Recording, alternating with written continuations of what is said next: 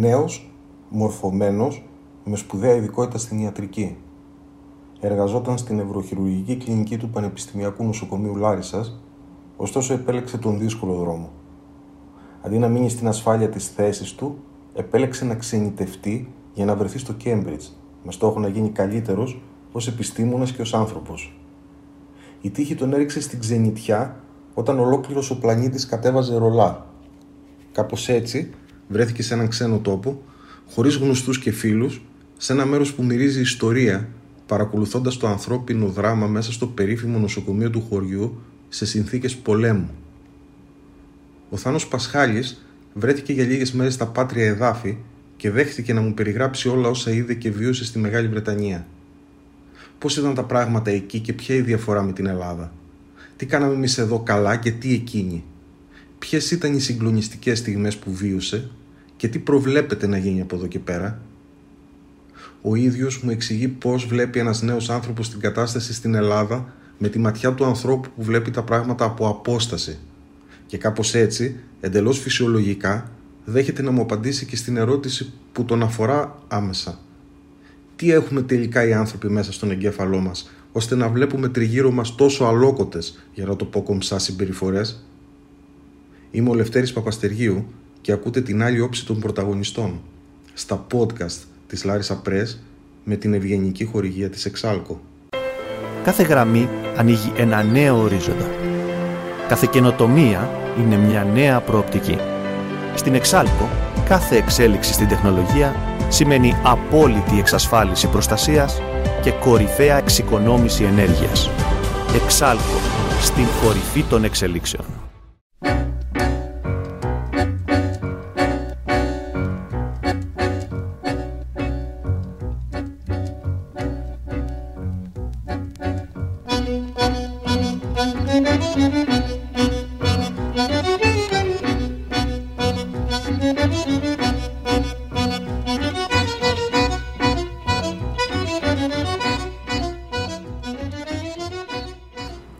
Καιρό είχαμε να βρεθούμε. Έχει πάει χρόνος; Μπορεί να έχει πάει χρόνος. Πες μου τώρα εκεί για το Κέμπριτζ. Κέμπριτζ ε, ουσιαστικά ένα χωριό της Αγγλίας είναι. Απλά είναι, κουβαλάει πάρα πολύ ιστορία. Οπότε είναι σαν μικρή πόλη. Μαζεμένη όλη η ιστορική πόλη σε ένα μικρό τετράγωνο. Και επειδή τους Άγγλους αρέσει πολύ η φύση και το, το countryside. Όλα γύρω-γύρω είναι τα σπίτια χτισμένα, έχουν μεγάλους κήπους κτλ. Αλλά είναι τόσο ιστορικό το κέντρο, και ε, όπου περπατάς δηλαδή είναι η ιστορία, που εγώ τον πρώτο καιρό δεν συνειδητοποιούσα. Μέχρι που πήγαμε έναν ντόπιο εκεί και μου λέει: Εδώ είναι που ο Νεύτωνας ε, έπεσε το, το φρούτο στο κεφάλι του. Γιατί, που λένε ότι έπεσε το φρούτο στο κεφάλι του για τη βαρύτητα. Εδώ έμενε ο Λόρδος Βύρον, σε αυτό το ε, μέρος, σε αυτό το κοιτώνα τέλος πάντων του Πανεπιστημίου. Εδώ και άλλες απορίες. Ξέρεις, τους ρωτούσα γιατί είχα άγαλμα, είχε άγαλμα ο Λόρδος Βύρωνα με, με αρκούδα, ας πούμε. Και τα έμαθα όλα.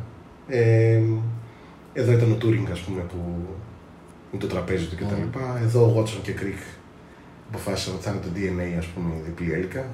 Εδώ πήγαινε συνήθως ο Στίβεν Χόκινγκ και τα λοιπά, έτρωγε παγωτό. Είναι λίγο. Πώ όλο, όλο, όλο αυτό το όλο αυτό το κύμα ιστορίας τέλος πάντων που εκπέμπει ένα μέρος πώς επιδρά σε ένα, σε ένα νέο παιδί που φεύγει από την Ελλάδα συνειδητά; Συνειδητά αυτό θέλω να το πω. Δεν θα μπορούσες κάλλιστα να καθίσεις στο, στο πανεπιστημιακό να συνεχίσεις ε, στο νευροχειρουργικό τμήμα ε, και αποφασίζεις ξαφνικά να τα αφήσεις στην άκρη και να πεις ότι όχι εγώ θα πάω να κάνω κάτι, ε, κάτι μεγαλύτερο ε, και δέχεσαι πλέον επιρροές από, αυτό το, από, αυτό, από αυτή την ιστορική πραγματικότητα, αν μου επιτρέπετε η, η, η φράση. Αυτό πώς, πώς πέφτει πάνω σου; Κοίτα, στην αρχή έπεσε με σοκ, μεγάλο. Δεν θα, δηλαδή δεν θα κρύψω τα λόγια μου. Δεν είναι εύκολα, καθόλου. Δεν είναι εύκολα καταρχάς να το αποδεχτείς. Γιατί όλα αυτά που διαβάζεις, ζει σε μια άλλη χώρα εκτός της χώρας που συμβαίνουν, σου φαίνονται σαν κάτι μακρινό, ας πούμε. Ένα βιβλίο, ένα παραμύθι διαβάζω πώς γίνεται στην Αμερική, ας πούμε, τι κάνουν οι άνθρωποι, ξέρω εγώ, στο Hong Kong ή τι έκαναν στο Cambridge και ξαφνικά είσαι στο Cambridge. Ε, είναι όμορφο γιατί δέχεσαι, πρέπει να έχεις λίγο ανοιχτά τα αυτιά σου, να ακούς πράγματα. σίγουρα και να έχεις και ανοιχτή την ψυχή σου να δεχτεί πολύ περισσότερα. Τα οποία μπορεί να σε φέρουν σε δύσκολη, σε ωραία θέση, σε πολύ όμορφη θέση. Και να καταλάβεις ότι δεν είναι πολύ μακριά από το να καταφέρεις εσύ ο ίδιος πράγματα. Δηλαδή, όταν είσαι σε μια τέτοια πόλη που έχει ένα τέτοιο ε, ιστορικό background, ας πούμε, σε, είναι σαν να σε βοηθάει, σαν να σε παρακινεί κάποιος από αυτή την πόλη μέσα της να κάνεις και εσύ κάτι αντίστοιχο. Πάρεις και εσύ δηλαδή μια θέση ε, εκεί που είναι όλοι οι υπόλοιποι. Και αυτή την, αυτό το βλέπεις στο Cambridge κάθε μέρα. Δηλαδή είναι φοιτητές από όλο τον κόσμο. Κυριολεκτικά, όπως τα λέγαμε, κάθε καρδιά καρύδι. Και βλέπεις ότι όλοι παρακινούνται και κάνουν πράγματα, ας πούμε. Δεν, δηλαδή, είναι φοιτητές που δεν συνειδητοποιούν ότι είναι στο ίδιο κολέγιο που ήταν ο Δαρβίνος. Δεν μπορούν να το, να το χωνέψουν αυτό. Και ούτε το καταλαβαίνεις κάποια στιγμή. Μόλις βλέπεις, ξέρω πώς είπα πριν, την καρέκλα του, το βιβλίο που διάβαζε κτλ. Και... Τώρα που σου ακούω να το λες σκέφτομαι το εξής. Κάτι ανάλογο έχουμε και εμείς εδώ.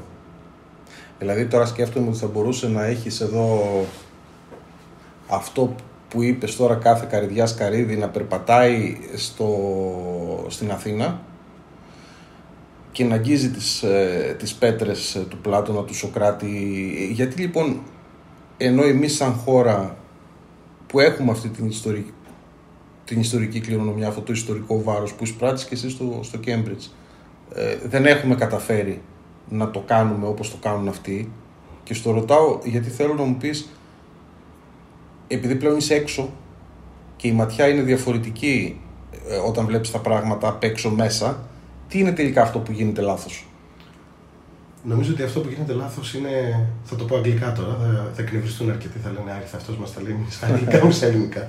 Αλλά δεν πειράζει, γιατί και οι περισσότεροι Έλληνες τώρα έτσι μιλάνε και όλος ο κόσμος βασικά. Είναι τι brand name αποφασίζει να πουλήσεις για μια χώρα.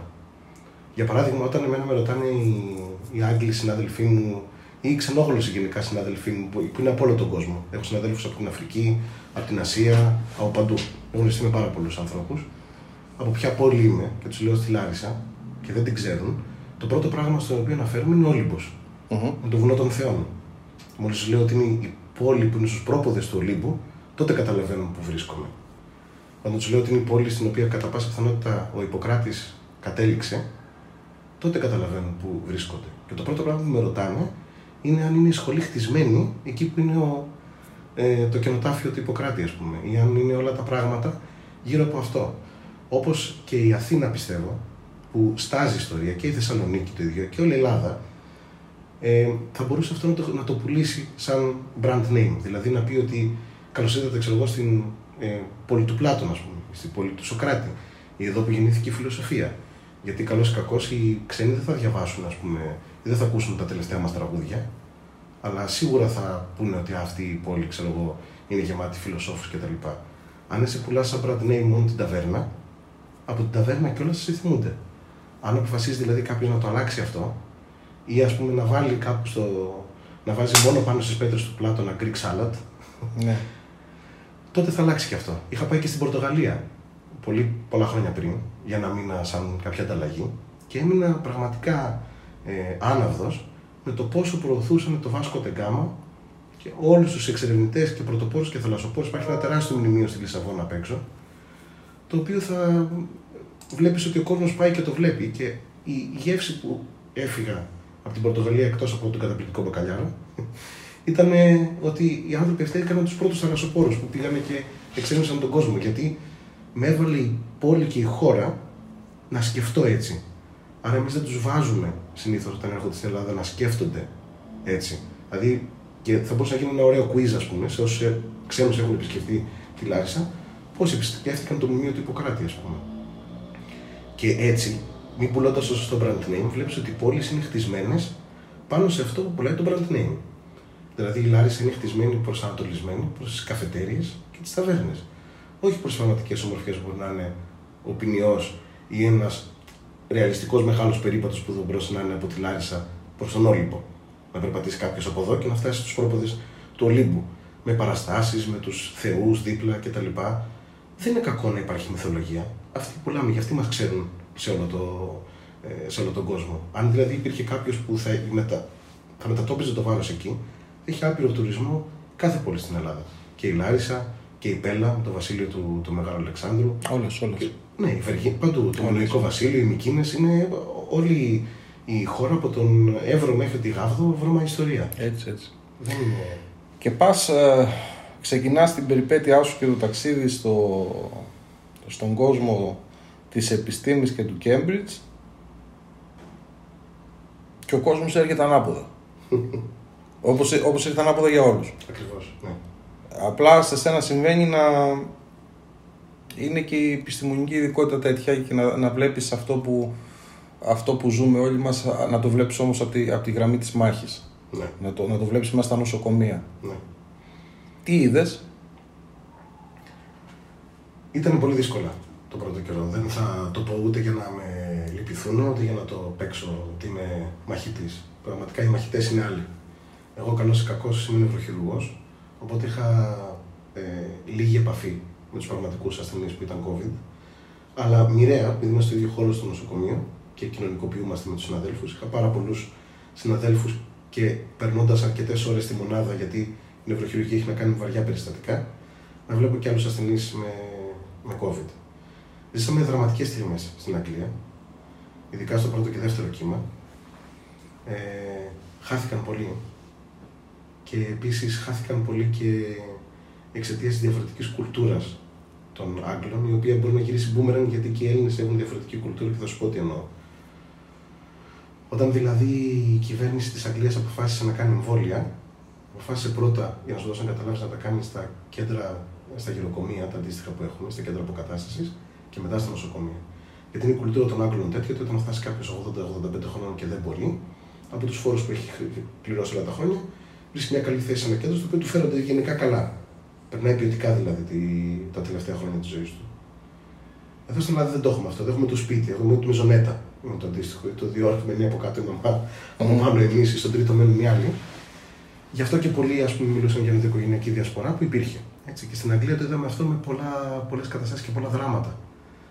Δηλαδή, άνθρωποι που είχαν δώσει λεφτά σε κέντρο αποκατάστασης ή γονείς τους πλήρωναν χρόνια, να καταλήγουν στο κέντρο αποκατάστασης γιατί έγινε ένα ξέσπασμα εκεί του ιού και ο ιός βρήκε αδύναμους οργανισμούς ο οποίος μπορεί να απικήσει και να τα κάνει. Στο μόνο που θα πω ότι είμαι τυχερός, στο μόνο που θα πω ότι τα- στενοχωρήθηκα πάρα πολύ ήταν που είδα πάρα πολλούς ασθενείς με νέους με ψυχική νόσο να αυτοκτονούν. Αυτή ήταν η μεγάλη δυσκολία του επαγγέλματο εκείνη την περίοδο. Δηλαδή, έβλεπες 16άριδε, 17άριδε, 18άριδε οι οποίοι κατέληγαν, πηδούσαν από γέφυρες, με διάφορους τρόπους τελειώναν τη ζωή τους. Μην το κάνω μαύρο πολύ. Ε, και αυτή ήταν ε, αυτό που λέμε τα παράπλευρα ε, θύματα της, της πανδημίας. Γιατί η πανδημία πάντα, όπως λέγαμε και πριν, είναι πόλεμος, έτσι. Και ο πόλεμος πάντα έχει παράπλευρες απώλειες. Δηλαδή, και η Luftwaffe του Χίτλερ μπορεί να χτυπούσε τον Λονδίνο, αλλά πέθαναν και άνθρωποι που δεν ήταν να πεθάνουν, ας πούμε. Μμμ. Δεν θα σκοτώσει πάντα τον στρατηγό, σκοτώσει και κάποιου γύρω από αυτόν. Το μόνο που ήμουν τυχερός λοιπόν εγώ και κρατήθηκα από αυτόν, ότι ήμουν γιατρός και μπορούσα το πρωί να πάω στη δουλειά μου, στο νοσοκομείο και να νοικο- κοινωνικοποιηθώ λίγο με τους συναδέλφους. Υπήρχαν άνθρωποι που άφησαν το στίγμα έντονα. Ε, και κάθονταν σπίτι όλη τη μέρα μαζί με παιδιά μέσα στο σπίτι που ξαφνικά σταμάτησαν τα σχολεία και να προσπαθούν να μορφωθούν είναι πάρα πολύ δύσκολο επίσης. Άλλαξε δηλαδή μια κοινωνία, ήταν σαν να κάποιος να της έβαλε δύο πόδια σε ένα παπούτσι και να της είπε ότι υπάρχει ένα πράγμα 20 νανομέτρ το οποίο μας έχει αλλάξει τα πάντα. Το πώς σκεφτόμαστε, το πώς θέλουμε να, να κάνουμε τη ζωή μας από εδώ και πέρα και σου επιβάλλει και καταστάσεις. Δηλαδή, εγώ το πρώτο καιρό, ξέρεις, όταν τελειώνεις, πας, λες, Ω, είμαι νέος, έχω όλο τον κόσμο μπροστά μου, θα τα γυρίσω όλα, θα γίνει χαμός, θα, τα- θα τα απολαύσω όλα.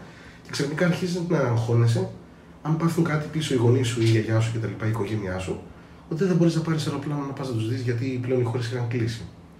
Και αυτό είναι, αυτό είναι το χειρότερο συνέστημα που, που είχα. Όχι το ρεαλιστικό lockdown της κυβέρνησης του Τζόνσον ή του Μητσοτάκη, βάλε όποιον Μμμ. όχι επίθετο θες. Το αίσθημα ότι είσαι κλεισμένος κάπου περιορισμένος και δεν μπορείς να πας ε, παρακάτω. Και τότε μετά οι άνθρωποι λίγο εκτιμήσαμε την τεχνολογία που τόσο την έχουμε λιδωρήσει. τότε την εκτιμήσαμε με τα βιντεοκλήσεις, τι βλέπουμε, τι κάνουμε και μπορέσαμε και κάνουμε meeting και από εκεί και πέρα κυλήσαν κάπως τα πράγματα. Δώσ' μου μια ιδέα για το νοσοκομείο. Ε, Όταν μιλάς ε, για- ε, στο νοσοκομείο του Cambridge, ε, έκταση, προσωπικό. Είναι μια, το νοσοκομείο του Κέμπριτζ ουσιαστικά είναι σαν ένα μικρό χωριό. Λοιπόν, το οποίο το έχουν ονομάσει, όπως πολύ ωραία έγινε εδώ στην Ιατρική της Λάρισας, να, να λέμε και τα καλό κείμενα λίγο της Ελλάδας, που το είπαν ε, βιοπολη Έτσι είναι και το Cambridge, το είναι Cambridge Biomedical Campus. Δηλαδή έχει 4 ή 5 κτίρια μόνο ερευνητικά. Το νοσοκομείο έχει μόνο το 6-7 κτίρια. Και είναι από τα μεγαλύτερα, όπως λέμε, από τα μεγαλύτερα νοσοκομεία της Αγγλίας. Έχει μια χωρητικότητα 1000 με 1100 κρεβάτια και ένα προσωπικό πάνω από 12 με 13.000 ε, τουλάχιστον. Το για γιατρούς και νοσηλευτέ. Ναι, γιατί είναι όλων των ειδών ελευθερία, γιατί και στην Αγγλία, οι Άγγλοι αγαπάνε πολύ τα, τους βαθμούς. Mm-hmm. Δηλαδή, όπως λέμε εδώ, ο νοσηλευτής διετούς εκπαίδευσης, τριετούς εκπαίδευσης κτλ.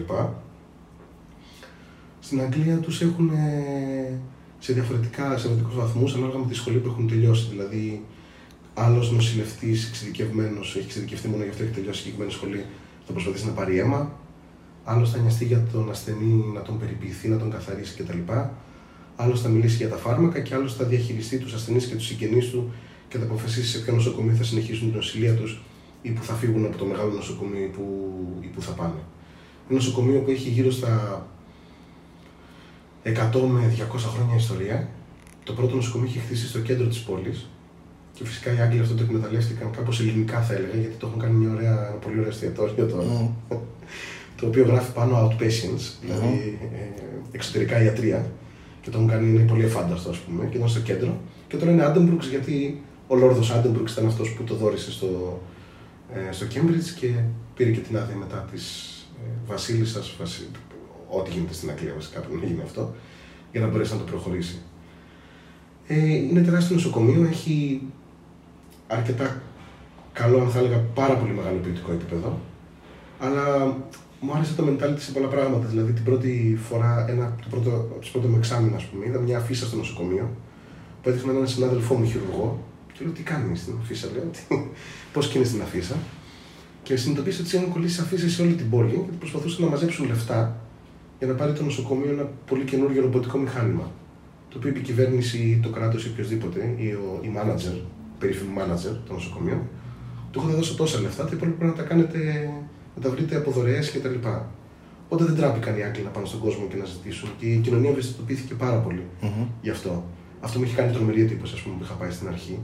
Γιατί φανταζόμουν ότι αντίστοιχα, αν κάναμε εδώ, ας πούμε, ε, βγάζαμε στην ε, κεντρική πλατεία στην ταχυδρομείο και λέγαμε θέλουμε μικροσκόπια καινούργιο στο νοσοκομείο, θα γράφουν από κάτω οι κλέφτε, βάλτε τα φακελάκια σας, άμα τα κάνετε άθροισμα παίρνετε 10 μικροσκόπια, να μην τρώγατε τόσα λεφτά. Είχαμε άλλο... Ναι, ναι, ισχύει. Άλλη σύγκρουση συμφερόντων. Οπότε είμαστε σε ένα νοσοκομείο ε, του επίπεδου που μου περιγράφεις και φαντάζομαι ότι εκεί ξεσπάει πόλεμος. Ναι. Έτσι δεν είναι; Ναι. Ε, και σε, ε, φαντάζομαι ότι μιλάμε για συνθήκες οι οποίες δεν τις είχαν αντιμετωπίσει ε, ποτέ αν κρίνω από αυτό που έγινε και στην Ελλάδα ποια είναι η εμπειρία; Η εμπειρία είναι ότι ένα πράγμα λεφτά είναι παγκόσμιο νομίζω. Ότι ο άνθρωπος ή γενικά κάποιος δεν πιστεύει ότι τα πράγματα θα εξελιχθούν τόσο άσχημα. Από το να κάνεις ένα μικρό χειρουργείο μέχρι να περιμένεις μια πανδημία. Εμείς δεν πιστεύαμε ότι τα πράγματα θα εξελιχθούν τόσο άσχημα. Ε, και λύγησε ο κόσμος. Είδα συναδέλφους δηλαδή που ήταν χρόνια ε, επιμελητές στη μονάδα του Addenbrooke's που είναι από τις πλέον ε, έτσι, πολυάσχολες στη Βρετανία. Να έχουν πάθει burnout, να λένε θα τα παρατήσω, να λένε δεν αντέχω άλλο αυτό το πράγμα.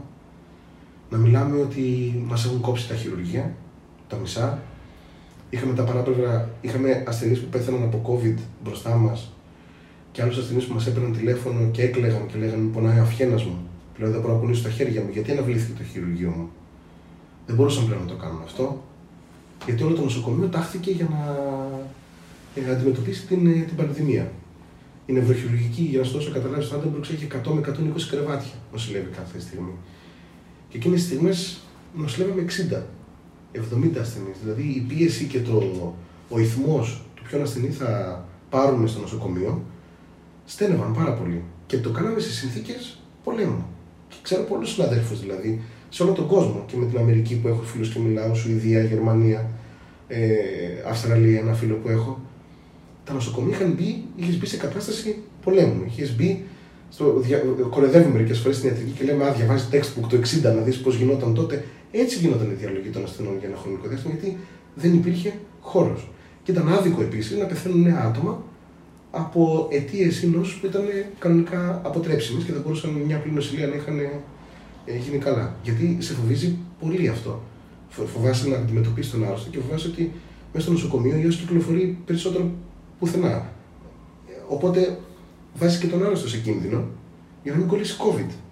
Και είχαν, έχω συναδέλφους δηλαδή, ε, που είναι στην Αγγλία αιματολόγοι, αν το ακούει τώρα θα καταλάβει ποιος είναι, οι οποίοι μου έλεγαν ότι ήταν αποκαρδιωτικό γιατί ξέρεις τι είναι να παλεύει ένα ασθενή με λευχαιμία ή λέμφωμα για πάρα πολύ καιρό, να τον βγάζεις από αυτό και δύο μέρες πριν πάρει εξητήριο ή όταν βγαίνει έξω να κολλάει COVID και να πεθαίνει μετά από τρεις μέρες ή πέντε. Ε, όχι. Αυτό είναι δηλαδή. Ε, Αποκαρδιώνεσαι μετά. Απογοητεύεσαι. Δηλαδή ο γιατρός στεναχωριέται. Γιατί όταν έχεις ένα ασθενή, ας πούμε, και τον παλεύεις, το βλέπεις στον προσωπικό αγώνα, ρε παιδί μου. Πώς- Ναι, βέβαια. ο- ε, Εγώ έχω το ίδιο συνέστημα που έπαιζα με τον πατέρα μου μικρό ποδοσφαιράκι, ας πούμε. και έχανα γιατί με νικούσε, ας πούμε. Αχα. Λοιπόν, και αποκαρδιωνόμουν και είχα το ίδιο αίσθημα τώρα. Δηλαδή, χειρουργού τον 35χρονο από ανέβρισμα και μετά επιπλεκόταν η νοσηλεία του από COVID. Και έμεινε τρεις εβδομάδες πέρα στο νοσοκομείο. Το χειρουργείο πήγαινε τέλεια και ο ασθενής κατέληγε επειδή ήσουν στην πανδημία. Και αυτό ήταν πάρα. Δεν, υπήρχε, δεν υπάρχει χειρότερο συνέστημα από τον γιατρό στο να τρώει την ήττα. Έτσι. Δηλαδή. Εκεί τους κατηγορούσαν τους γιατρούς ότι λένε ψέματα. Ε, όχι. Ε, υπάρχει αντιεμβολιαστικό κίνημα στην Αγγλία. Έκανα συγκέντρωση στο Λονδίνο, μεγάλη, βρισκόταν. Αλλά η- Πρωτού, πρωτού έρθουμε στο αντιεμβολιαστι- αντιεμβολιαστικό, γιατί αυτό είναι το, ναι, το επόμενο τέλος πάντων, το επόμενο στάδιο. Είμαστε, είμαστε στο στάδιο που υπάρχει ένας κόσμος που αρνείται την ύπαρξη του, του κορονοϊού. ναι. Αυτό όπως ξέρουμε έχει διαλυθεί στην Ελλάδα στο δεύτερο κύμα που μέτρησες στις χιλιάδες νεκρούς. Όλες οι οικογένειες είχαν από κάτι, εκεί σταμάτησε η θεωρία αυτή.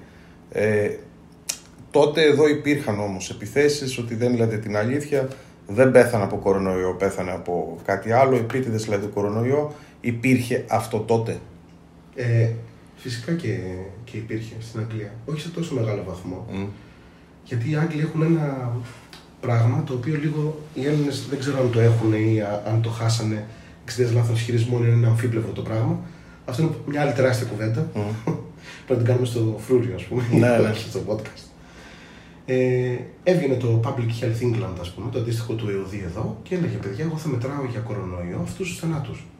Υπήρχαν μερικοί που έλεγαν, πάντα υπάρχουν, ότι δεν έπρεπε να τους μετράς τους θανάτους από αυτό. Και γι' αυτό λιδωρήθηκε και ο κ. Τσιόδρα. Μμμ. Αν θυμάσαι το πρώτο, η πρώτη μεγάλη αντίρρηση του κ. Τσιόδρα, και το λέω κύριο Τσιόδρα γιατί είναι κύριος Τσιόδρα για μένα και τον σέβομαι απεριόριστα, ε, όσο και να έχει λιδωρηθεί, γιατί τον καταλαβαίνω. Ε, που είπε ότι μετράμε αρκετούς θανάτους σαν κορονοϊό. Γιατί, με- να, να σου πω, η ιατρική νομίζει ο κόσμος ότι είναι άσπρο και μαύρο. Μμμ. Η ιατρική είναι συνήθως γκρίζες γραμμές. Έχω να σου πω δηλαδή το εξής παράδειγμα, ας πούμε. Τι, σε, είχαμε στην Αγγλία, ας πούμε, ένα 58χρονο, ο οποίος είχε καρκίνο στο πνεύμονα, χειρουργήθηκε όταν ήταν 52 χρονών και ζει 6 χρόνια. Στον τελευταίο έλεγχο που είχε κάνει είχε αρκετές μεταστάσεις, αλλά ο ογκολόγος του λέει θα τον βάλω σε ένα καινούργιο σχήμα και πρωτόκολλο, το οποίο μπορεί να του δώσει άλλα δύο χρόνια. Μπορεί να του δώσει, δεν ξέρω να του δώσει δύο χρόνια. Αυτός κολλάει κορονοϊό και κάνει μια βαριά πνευμονία. Την περνάει την πνευμονία, αλλά επειδή είναι κατάκητο στο κρεβάτι, έχει κολλήσει άλλα τρία μικρόβια και καταλήγει στο νοσοκομείο. Πώς το καταχωρείς αυτόν τον θάνατο, Το καταχωρείς θάνατο από κορονοϊό ή όχι; Κανονικά θα πει κάποιος όχι. Δεν είναι. Ο άνθρωπος ήταν ούτως ή άλλως θα πέθανε. Ναι, αλλά το σύστημα υγείας εξοδέψει 8 χρόνια εκατοντάδες χιλιάδες ευρώ για αυτός ο άνθρωπος να βλέπει το φως του ήλιου κάθε μέρα. Ποιος είσαι εσύ που θα αποφασίσεις λοιπόν ότι αυτός ο άνθρωπος θα φύγει. Αν σε λένε ιό, εσένα θα κατηγορήσω. Ότι τον έφερες αυτόν τον άνθρωπο σε αυτή την κατάσταση. Ε, είναι τόσο, τόσο απλό. Και επίσης, εμείς, το άλλο που δεν ξέρει ο κόσμος πολλές φορές και κατηγόρησαν τον κύριο Τσικαδρό γι' αυτό, είναι ότι ο επιδημιολόγος, από όσο θυμάμαι, δεν το παίζει ο ειδικό, ούτε είμαι επιδημιολόγος, να το ξεκαθαρίσω γιατί Μμμ. α- από τώρα τα βλέπω τα σχόλια από κάτω. Ναι, ναι. Λοιπόν, ε, πρέπει να βάλεις στο, στο άθροισμα και στο πηλίκο κάποια νούμερα. Τα νούμερα αυτά σημαίνει ότι ο 58χρονο κόλλησε κορονοϊό και από τις συνοσυρότητε του κατέληξε. Αυτόν τον βάζω σαν θύμα της πανδημίας. Γιατί, Γιατί όταν έρθει κάποιο εμβόλιο, ένα φάρμακο, και γυρίσει ο Μητσοτάκης, ο Κοντοζαμάνης, οποιοδήποτε και μου πει ποιους κάνουν πρώτα το εμβόλιο, θα του πω αυτή την ευπαθή ομάδα, δηλαδή τους 58χρονου με καρκίνο. Γιατί, Γιατί αυτοί πέθαναν στην πανδημία. Άρα θα πάω σε αυτούς πρώτους όταν έρθει το εμβόλιο, όταν γίνει κάτι, και θα τους προστατεύσω, γιατί έτσι με βοήθησε η μελέτη της πανδημίας να κάνω μέχρι τώρα. Να δω ποιες είναι οι ομάδες υψηλού κινδύνου και ποιες δεν είναι. Γιατί επίσης ο κόσμος δεν ξέρει ότι τον κορονοϊό δεν το ξέραμε. Ήταν ένα καινούργιο πράγμα που ήρθε. Δεν πρέπει να ξέρω ποιους αγαπάει, σε ποιους πάει περισσότερο. Αν πήγαινε στους διαβητικούς, θα τρέχαμε πρώτοι στους διαβητικούς να κάνουμε εμβόλιο. Δεν είμαστε τρελοί και είπαμε να εμβολιαστούν πρώτα, ας πούμε, ή να πάρουν φάρμακο αυτοί που μένουν στα κέντρα ε, ευγυρίας και οι γιατροί και οι νοσηλευτές να κάνουν πρώτο το εμβόλιο. Αυτοί νοσούσαν. Έχουμε φίλους γιατρούς. Εγώ στην Αγγλία τρεις που πέθαναν σπίτι τους γιατί κάνανε καθόταν σε καραντίνα και τα λοιπά και ο κορονοϊός είχε το μοναδικό πράγμα που δεν το ξέραμε τότε, το ξέρουμε τώρα ότι μπορεί να σου πάρα πολύ το επίπεδο οξυγόνου στο αίμα, αλλά εσύ να μην το καταλαβαίνεις. Ήταν μια πολύ πολύ νόσο. Και πέθαναν γιατροί στα σπίτια τους. Οπότε ο καθένας λέει: Συγγνώμη, δεν πρέπει να πεθαίνουν γιατροί και εκατοντάδες χιλιάδες ηλικιωμένοι στα κέντρα αποκατάστασης. Πρέπει αυτούς να προστατεύσω πρώτα. Και μετά θα προστατεύσω και τον υπόλοιπο πληθυσμό. Και τώρα που ήρθε το εμβόλιο, γιατί δεν το κάνουν; Καλή ερώτηση. Ε, Τώρα θα σου πω, υπάρχει και κίνημα αντιεμβολιαστών στην, στην Αγγλία, αλλά υπήρχε πάντα. Υ, υπάρχει και υπήρχε ε, όπως και στην Ελλάδα. Βέβαια, όχι τόσο έντονα τα χαρακτηριστικά του και ούτε μπορεί κανένας να μετρήσει πόσο πραγματικά είναι. Mm. Όμως πλέον έχουμε έναν ισχυρό δείκτη. Ναι. Ο ισχυρός δείκτης είναι αυτοί που αρνούνται να κάνουν το εμβόλιο. Ναι. Ε, συζητούσαμε και πριν ότι δεν είναι όλοι, όλοι της ίδιας, ε, ε, τον, της ίδιας απόχρωσης σε αυτή την κατηγορία. Υπάρχουν άνθρωποι που πραγματικά φοβούνται, υπάρχουν άνθρωποι που δεν είναι ενημερωμένοι, υπάρχουν άνθρωποι που ε, πιστεύουν θεωρίες συνωμοσίας, υπάρχουν άνθρωποι οι οποίοι σκέφτονται λίγο διαφορετικά από τους άλλους. Τέλος πάντων, για μένα κακός ας τους αθροίσουμε όλους ως αντιεμβολιαστές. Υπάρχει όμως μια ειδική κατηγορία, η οποία είναι γιατροί και νοσηλευτές. Ναι. Ναι. Δηλαδή, όταν σε ακούω τόση ώρα να μου εξηγήσει ότι εμείς μέσα πονέσαμε, ματώσαμε. Ε, ε, είναι άλλο να, να, να, να ανεβάζεις μια είδηση ή εσύ να τη διαβάζεις την είδηση ότι σήμερα πέθαναν 25 και επειδή είναι και familiar πλέον ε, μετά από ένα καιρό ότι ναι σήμερα 25, αύριο 28, μετά 45, οκ δεν τρέχει τίποτα και είναι τελείως διαφορετικό να τους βλέπεις να πεθαίνουν στα χέρια σου. Ακριβώς. Έτσι. Παρ' όλα αυτά, εγώ να δεχτώ οποιεσδήποτε ενστάσεις, δεν μπορώ όμως να το δεχτώ από τους γιατρούς. Ναι. Αυτό τώρα πώς, πώς μπορούμε να το εξηγήσουμε, πώς μπορούμε να το, να το περιγράψουμε; Αυτό έχει πολλές αιτίες και είναι διαφορετικές αιτίες στην Αγγλία από ό,τι στην Ελλάδα. Στην Αγγλία, δηλαδή, από ό,τι ξέρω, το 90% των υγειονομικών εκεί, με 95, έχει εμβολιαστεί. Και κάνουν κουβέντες ακόμα και τώρα τι θα γίνει με το υπόλοιπο 5%. Γιατί είναι ένα μικρό ποσοστό 5% το οποίο δεν έχει εμβολιαστεί ακόμα. Εγώ, σαν Θάνο, εντάξει, θα πω τη δικιά μου την άποψη τώρα. Λοιπόν, μπορεί να μην αρέσει σε κάποιους, αλλά εντάξει, αυτή έχω. Ότι για τους γιατρούς, ας πούμε, που δεν εμβολιάζονται, δεν το θεωρώ σωστό. Γιατί όπως λέγαμε και πριν, είσαι σε ένα πόλεμο. Έτσι. Ο, η επιστήμη σου δίνει στη φαρέτρα κάποια όπλα. Ε, εγώ θυμάμαι λοιπόν από την αρχαία ιστορία ότι τα πτώματα των Σπαρτιατών τα έπαιρναν και τα κοιτούσαν. Αν είχαν τα βέλη από πίσω, τους πετούσαν. Αν είχαν τα βέλη από μπροστά, τους θάβαν με τιμές. Με τιμές. Δεν μπορώ να καταλάβω γιατί ένας, όπως είπες, που λέγαμε πριν και είπες σωστά, ένας λιποτάκτης, ας πούμε, έχει, το, τον βλέπει σαν μίασμα η κοινωνία και σαν μυαρό ή, να το πάω και ένα επίπεδο παραπέρα, κατηγορούμε εμείς από τις χώρες που δεχόμασταν πρόσφυγες πολλούς από εκεί σαν ρυψάσπιδες, σαν λιποτάκτες, σαν φοβισμένους που φεύγουν και δεν πολεμούν. Άρα υγειονομικός που δεν μένει χωρίς να εμβολιαστεί, τι είναι λιγότερο από λιποτάκτης. Εφόσον σου έχει δώσει η επιστήμη αυτή, τη φαρέτρα που είναι το εμβόλιο. Και αν μου πει το επόμενο επιχείρημα γιατί είναι, ξέρεις, είναι γρήγορο το εμβόλιο, είναι αυτό και τα λοιπά και δεν θέλω εγώ να το κάνω και είναι δικαίωμά μου. Θα το αντιπαραβάλλω το εξής, ότι αν κάποιος συγγενής του αλφα βαθμού ή ο ίδιος είχε κακοήθεια, χτύπα ξύλο, ή ένα, μια χρόνια νόσο, με ευκολία θα έμπαινε σε ένα όντως πειραματικό φάρμακο μιας εταιρείας. Όπως γίνεται. Όπως γίνεται, η οποία θα του έδινε ελπίδα. Για να πάρει την ελπίδα. Ακριβώς. Δεν καταλαβαίνω δηλαδή γιατί να παίξει τον οργανισμό το δικό του και ρώσικη ρουλέτα, κάνοντας αρνούμενο αυτό το πράγμα. Μπορεί να. Ε, Επίσης, ας πούμε, στην, ε, στην Αγγλία λέγανε ότι είναι πολυτέλεια που κάνουμε οι Έλληνες να επιλέγουμε τι εμβόλιο θα κάνουμε. Στην Αγγλία κάνουμε το επόμενο διαθέσιμο. Δεν σε ρωτούσε κανένας τι εμβόλιο θα κάνεις. Σου λέει αυτό έχουμε, είστε πληθυσμός, πρέπει να εμβολιαστείτε. Και από εκεί και πέρα, επειδή η επιστήμη είναι μαθηματικά και τα μαθηματικά είναι λεφτά και τα λεφτά είναι χρόνος και όλα αυτά κυβερνούν τον κόσμο, λοιπόν, δεν έχω δει καμιά μελέτη από εμβολιαστές υγειονομικούς που να μου λένε πόσο θα στοιχήσουν στο κράτος και στο σύστημα, όχι η αναστολή τους, αλλά οι μέρες άδειας που θα πάρουν αν νοσήσουν και τι οικοφορτίο θα μεταφέρουν στους ασθενείς ή θα έχουν ή όχι.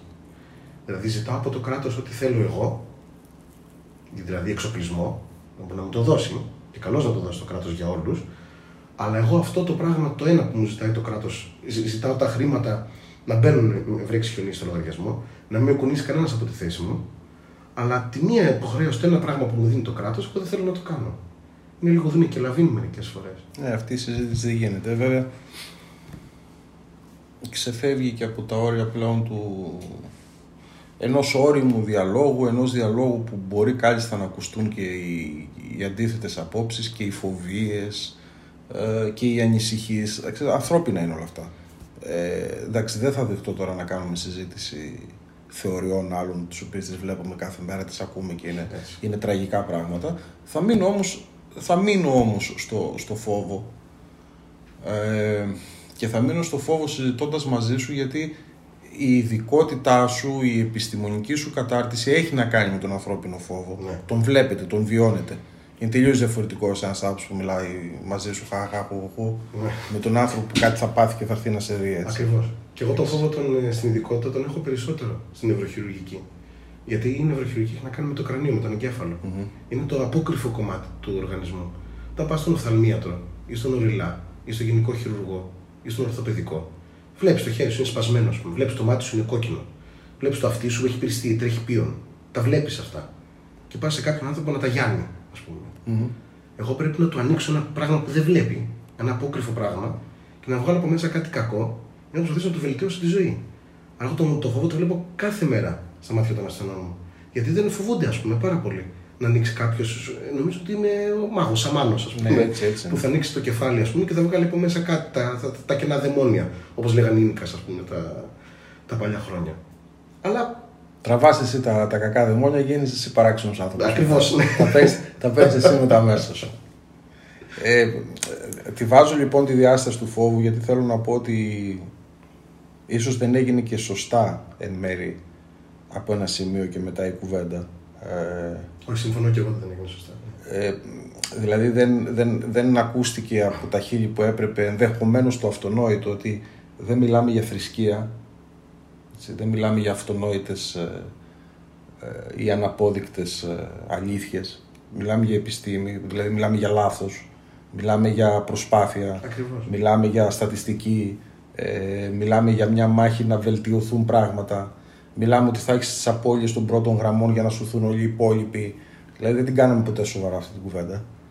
Και δεν είναι τυχαίο που δεν την κάναμε. Έτσι. Απλά ήθελα, ήθελα λίγο να μου δώσει το κλίμα του κατά πόσο έγινε εκεί ή αν και σε αυτό είμαστε τέλος πάντων πάλι η- η- το ξεχωριστό πρόβατο. Αν και τα πήγαμε πολύ καλά στην αρχή. Στην, ε, στην Αγγλία μιλούσαν με διθυράμβους τον πρώτο καιρό για την Ελλάδα. Και ήταν όλοι εντυπωσιασμένοι το πόσο λίγους θανάτους είχε στο πρώτο lockdown. Και εγώ δεν θα σου κρύψω ότι γυρνούσα σπίτι ας πούμε, και ήμουν περήφανος. Που έβλεπα τόσους λίγους θανάτους και τόσες λίγες διασωλήσει και έλεγα: Παιδιά, τα πάμε τέλεια.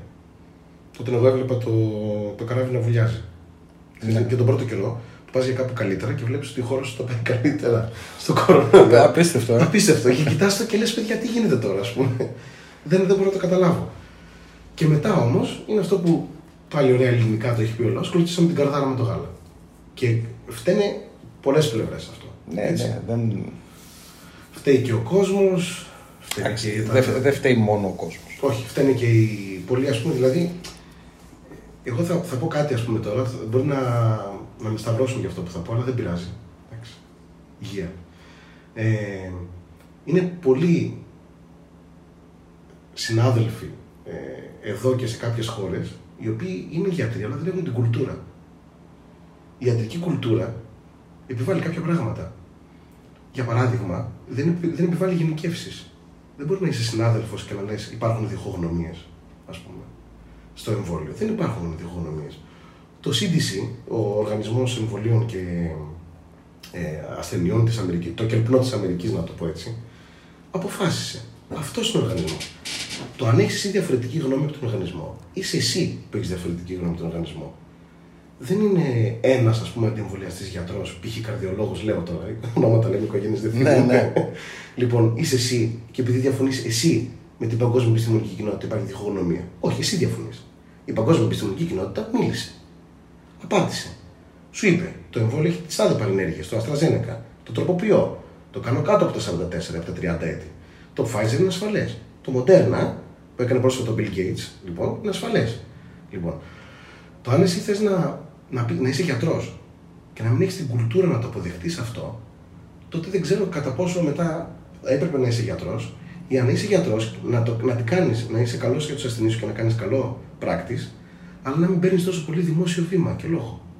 Και δυστυχώς αυτοί οι άνθρωποι παίρνουν δημόσιο βήμα και λόγο, είτε λόγω των κοινωνικών, των μέσων κοινωνικής δικτύωσης.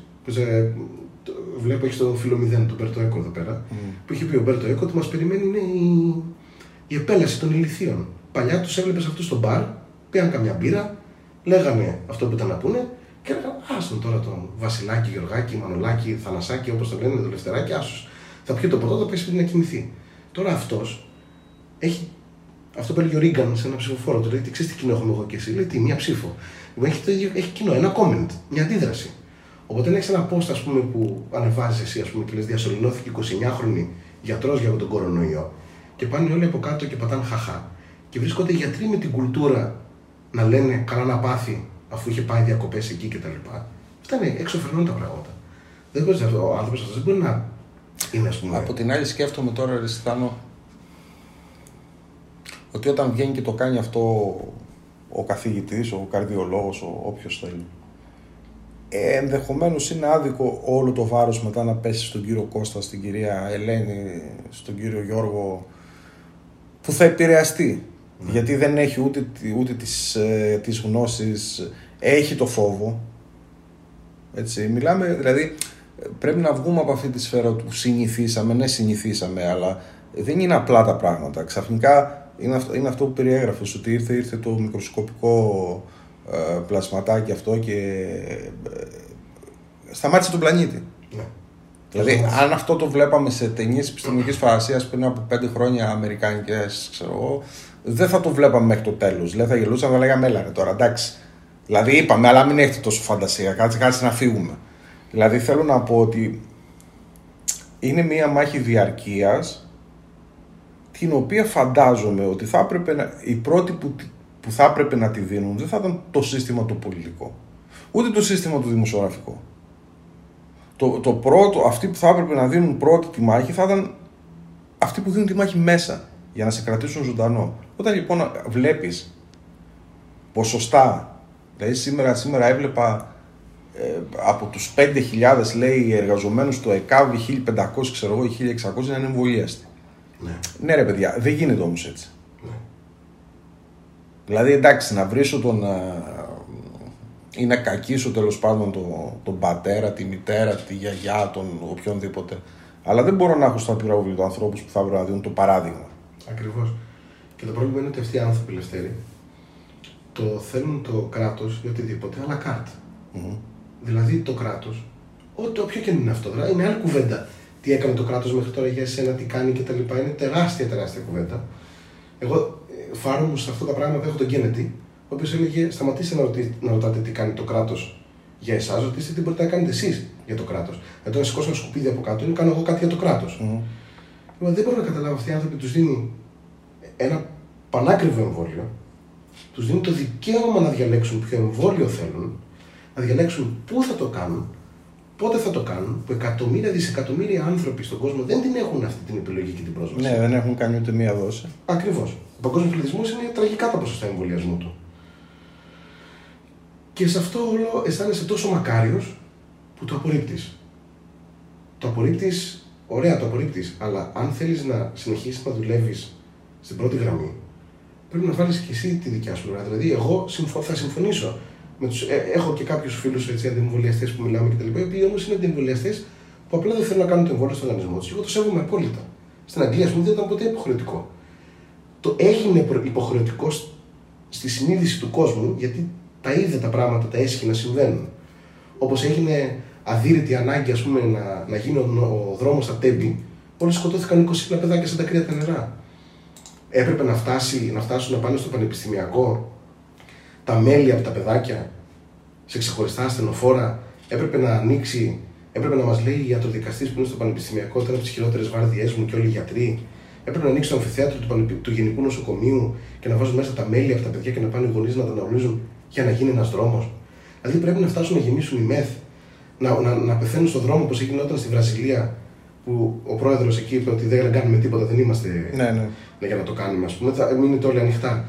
Και έχει κάνει πόσες μεταλλάξεις και δεν σταματάει. Έχει χίλιους νεκρούς. Μέχρι πριν 10 μέρες που το κοιτούσα, χίλιους νεκρούς τη μέρα ακόμα κτλ. Και, και έχει πεθάνει πάρα πολλοί κόσμο. Η Βραζιλία έχει από το μεγαλύτερο φόρο ε, θανάτων παγκοσμίως. Ένας... Που εκεί είναι καθαρά πολιτική ευθύνη. Ακριβώς, ναι. Εκεί ναι. Λοιπόν, και σου δίνει το εμβόλιο και σε αυτό λες όχι. Ναι, αλλά αν χτυπήσεις και πας στο νοσοκομείο, μη φορώντας ζώνη, ας πούμε κτλ. Το κράτος θα σου δώσει μονάδα εντατικής θεραπείας. Και εσύ σου είναι ανεύθυνος. Θα σου δώσει αξιονική τομογραφία. Αυτή τη θέση τότε; Σου αρέσει τώρα αυτό το σύστημα; Αν τώρα σου αρέσει. Αν το εμβόλιο δεν σου αρέσει. Δεν γίνεται. Και να το καταλάβει να μην το κάνει κάποιος. Εσύ όμως είσαι στην πρώτη γραμμή. Δεν μπορεί εσά να σου δίνω όπλο και σε να μην το θε πίσω. Επειδή είμαι φίλος σου λοιπόν, αν πάρει σε πιάσει σφαίρα, τη μία φορά θα σου φωνάξω, τη δεύτερη φορά θα σου φωνάξω, την τρίτη φορά θα σε πέσει κάτω. Όχι για να μην να σε διώξω, αλλά για να μην φας τη σφαίρα. Άρα, αν θέλεις να έχεις εσύ δικιά σου ευθύνη, πάρε εσύ το οικονομικό και το ηθικό κόστος αυτού του πράγματος. Δηλαδή, και επίσης η ιατρική δεν έχει ποτέ μάθει την άλλη πλευρά. Έτσι. Δηλαδή έγινε τώρα, είδες αυτές τις μέρες με, με τις ειδήσεις που πέθανε κάποιος πλήρως εμβολιασμένος. Mm-hmm. Μπράβο, που έγινε ο κακός χαμός κτλ. Ωραία, δεν βγήκε ένας όμως να πει πόσοι θάνατοι θα είχαν αποφευχθεί. Στην Αγγλία μιλάμε για 40.000 θανάτους που το εμβόλιο γλίτωσε. Ξέρετε τι θα πει 40.000 ψυχές; Είναι, τι να σου πω, εμεί η Λάρισα. 40.000 ψυχές. Περίπου. Α πούμε, το είναι τρίτο τη Λάρισα. Ή τρίτο και φάρσαλα ε, μαζί, ας πούμε, μαζί και λασόνα 40.000. Λοιπόν, είναι πολλά. Είναι πολλοί. Αυτοί ζουν οι άνθρωποι, θα δημιουργήσουν. Θα κάνουν πράγματα, δημιουργίες, οικογένειες. Ένας από αυτούς μπορεί να είναι ο επόμενος πρωθυπουργός, ένας ε, ε, μαέστρος, ένας γιατρός, ένας επιστήμονας, ένας που θα πάρει Νόμπελ. Είναι 40.000 ψυχές. Δεν το, δεν το μαθαίνω ποτέ. Έχει βγει το εμβόλιο για το καρκίνο του τραχύλου της μήτρας. Έπεσε ο χαμός τότε, κάνει παραλύσεις. Είχαν παραλύσει δύο κοπέλες. Συμφωνώ, έγινε. Έγινε στι πόσα εκατομμύρια. Μάθαμε πόσες εκατομμύρια γυναίκες έσωσε αυτό το εμβόλιο από τον καρκίνο. Ποτέ. Γιατί ποτέ δεν κοιτάμε την πλευρά τι θα γινόταν αν. Δεν είμαστε, ξέρεις, ο παπακαλιά τη επιστήμη να λέμε αν. Κοιτάμε μόνο το, το δεδομένο ότι πέθανε αυτός και θα πάμε πάνω στο, στο φέρετρο να κάνουμε πολιτικά παιχνίδια ή να εκμεταλλευτούμε πράγματα. Δεν είναι δηλαδή και αυτό με εξένησε στον κόσμο. Δηλαδή όταν έβγαζε, αν βγάζεις, αν βγάλεις είδηση εσύ στον Άριστα Press παιδιά κατέληξε εμβολιασμένος, θα κάνουν καρδούλε από κάτω. Αν βγάλεις είδηση 50.000 θάνατοι που έφυγαν από το εμβόλιο, θα γεμίσουμε χαχά πάλι. Αυτό το χαχά, ρε παιδί μου, δεν το, δεν το κατάλαβα. Μα δεν το καταλαβαίνω. Δηλαδή, πεθαίνει κάποιος και πατάει άλλο χαχά από κάτω. Είσαι σαν Δηλαδή, δεν, δεν το συνειδητοποιώ δηλαδή. Δεν, δεν το καταλαβαίνω. Ε, ίσως γιατί δεν είναι της ειδικότητάς σου. Μα, α, να σου δώσω να καταλάβει ένα παράδειγμα. Στην Αγγλία άλλαξε ο νόμος για τους ποδοσφαιριστές. Για το πόσες κεφαλιές θα παίρνουν. Γιατί βρέθηκαν μερικοί ποδοσφαιριστέ. Α, ναι, αυτό. Ναι. Και λένε δεν θα παίρνεις πάνω από 10 κεφαλιέ στην προπόνηση. Και πατήσαν κάτω οι όλοι χαχά. Όταν όμως ο Μέλμπεργκ είχε χτυπήσει. και, και είμαι και Παναθυναϊκό, έτσι. Mm. Αλλά τέλος πάντων, mm. το συμπαθούσα το Μέλμπεργκ. Λοιπόν, όταν ο Μέλμπεργκ είχε χτυπήσει και το έλεγαν οι γιατροί, οι Έλληνες, ή όποιος ήταν κτλ., πήγαινε να παίξεις. Και ο Μέλμπεργκ από τη ζαλούρα του, ο άνθρωπος πήγαινε σε λάθος εστία. Δεν τον έβγαζαν αλλαγή. Δεν ήταν τίποτα. Είμαστε τυχεροί, ας πούμε, που δεν έκανε επιληπτική κρίση, για παράδειγμα, ο Μέλμπεργκ ή κάτι. Τους αρέσει αυτά και βλέπω την είδηση που βγαίνει στην Ελλάδα για την Αγγλία. Χαχά πάλι όλοι από κάτω. Μα γιατί, δηλαδή, όσοι ζήσαμε λίγο το Μοχάμεντ Άλι, ας πούμε, και τα λοιπά, και δείτε αυτός ο τεράστιος κολοσσός, ας πούμε, της πυγμαχία και τα λοιπά. Στο τέλος ήταν ένας άνθρωπος τον οποίο λυπόσουν να τον βλέπεις. Ναι, ναι. Και αν υπήρχε ένας γιατρός που θα το έλεγε, ξέρεις, Μοχάμεντ, πρέπει να σταματήσεις του 100 αγώνα. Γιατί έχεις κίνδυνο να πάθεις άνοια. Δεν θα ξέρεις ποιος είσαι σε 20 χρόνια. Η γυναίκα σου δεν θα σε καταλαβαίνει ποιος είσαι, είσαι ένας άλλος. Θα σταματούσε. Και πόσε ζωές θα είχαν αποφευχθεί.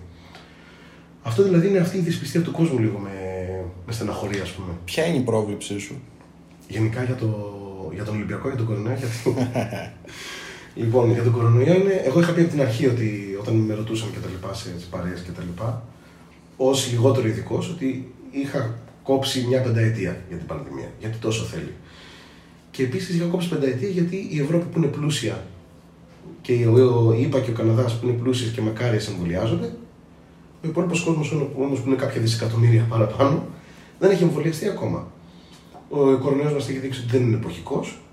Τα ταξίδια πια δεν μπορείς να τα σταματήσεις, γιατί ο κόσμος ξεκίνησε να κινείται πάλι, ούτε να κλείσει πάλι όλες τις χώρες. Οπότε θα έχεις μεταλλάξεις καινούριες. Ακριβώς. Το μόνο που ποντάρω είναι ότι στο, ο, ο ιός θέλει να ζήσει και όταν θέλει να ζήσει ο ιός συνήθως γίνεται λιγότερο σοβαρός και λιγότερο θανατηφόρος. Εκεί ποντάρω δηλαδή, σε μια βασική αρχή της λοιμοξιολογίας. Αλλά πάλι αυτό είναι ζάρια που έλεγε και ο Einstein. Πετά ζάρια γενετικά. Κάποια στιγμή μπορεί αυτή η πρωτενη εκεί να γίνει πολύ δυνατή. Να μην την αναγνωρίζουν τα εμβόλια. Όπως γίνεται κάθε χρόνο με τη γρήπη, ας πούμε, έτσι, που μεταλλάσσεται. Ελπίζω και εύχομαι επειδή ο κορονοϊός είναι λίγο πιο σταθερός, σαν δομή ιός από, τον, από τη γρήπη που είναι παραμεξοϊό τέλος πάντων, να είναι καλύτερα τα πράγματα και σε δύο με τρία χρόνια να αρχίσουν να αισθάνονται όλοι ξανά πως είναι τελείως τελείως φυσιολογικά πουθενά μάσκες και στα... Στην Αγγλία τι έχουν πετάξει δηλαδή 1,5 μήνα τώρα. Πάνε στα γήπεδα, τα γεμίζουν πλέον κτλ. Και, και αρχίζουν γίνονται πάλι συναυλίες. Ελπίζω και εύχομαι, Λευτέρη. Δεν μπορώ να κάνω κάτι άλλο γιατί.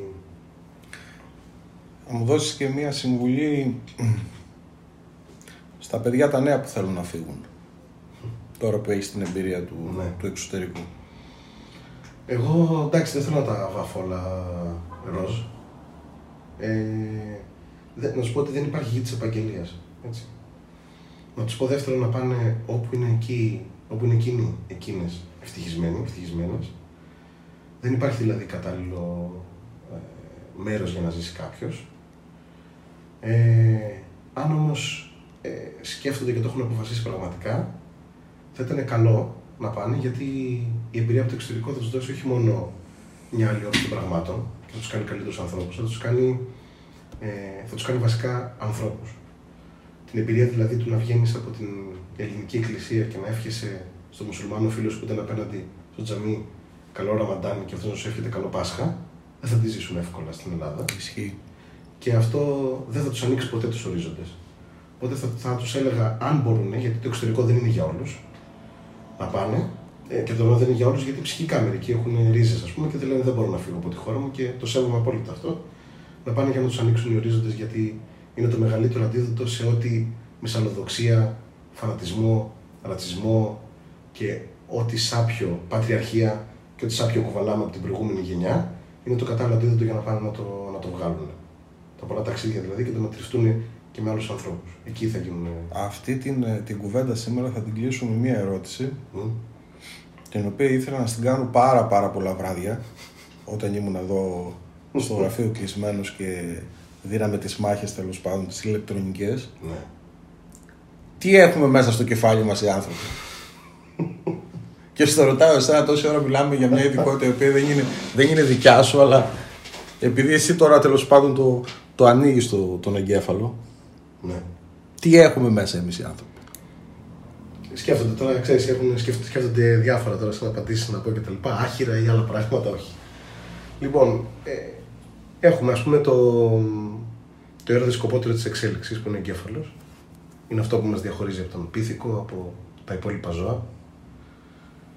Απλά το κακό είναι, Λευτέρη, ότι τα μυαλά όλα, είτε είναι ο άλλος που έχω από κάτω Κινέζος, Ινδός, Λευκός, Χριστιανός, Μουσουλμάνος, Ομοφιλόφιλος, Αμφιφιλόφιλος, ό, ε, ε, ό,τι μπορείς να φανταστείς είναι το ίδιο. Τα μυαλά τους είναι τα ίδια.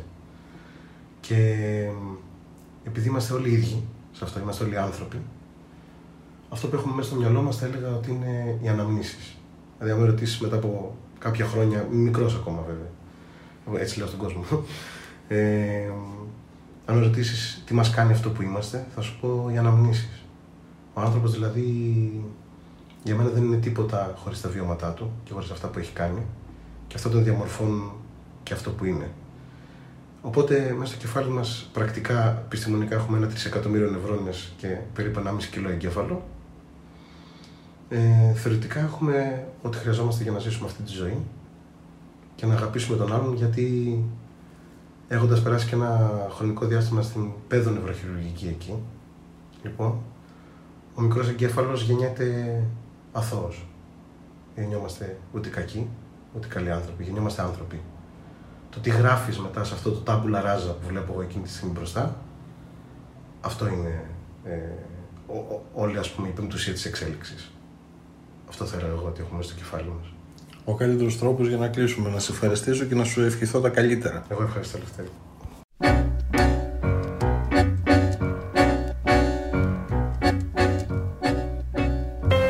Κάθε γραμμή ανοίγει ένα νέο ορίζοντα. Κάθε καινοτομία είναι μια νέα προοπτική. Στην Exalco, κάθε εξέλιξη στην τεχνολογία σημαίνει απόλυτη εξασφάλιση προστασίας και κορυφαία εξοικονόμηση ενέργειας. Exalco, στην κορυφή των εξελίξεων.